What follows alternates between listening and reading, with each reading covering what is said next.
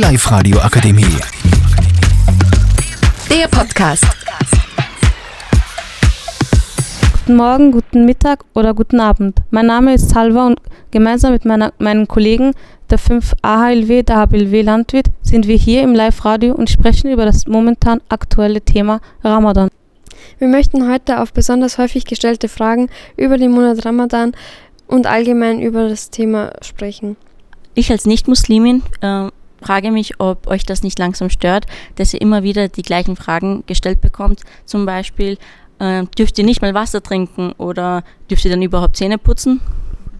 Für uns ist es in Ordnung, wenn Nicht-Muslime Fragen zum Ramadan haben, aber solange sie dabei respektvoll und neugierig bleiben und nicht darauf abzielen, jemanden zu beleidigen oder zu verletzen.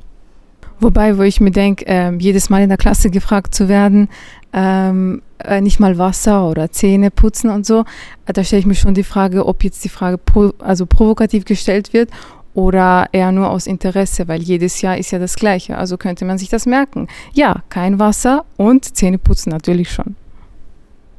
Eine weitere Frage, die auch sehr viele Menschen interessiert, ist, wie sich das Fasten für die Fastenden auswirkt. Ähm, für alle Fastenden ist es erstmal ein sehr besonderer und wichtiger Monat. Manche befinden sich da in einer Selbstfindungsphase oder kehren in sich ein.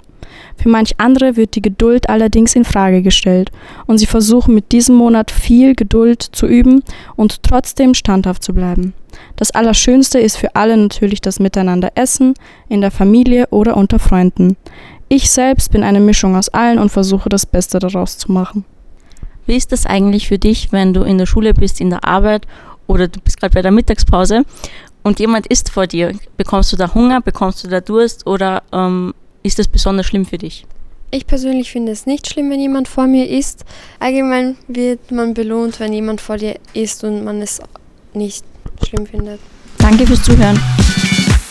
Die Live-Radio Akademie. Der Podcast mit Unterstützung der Bildungslandesrätin.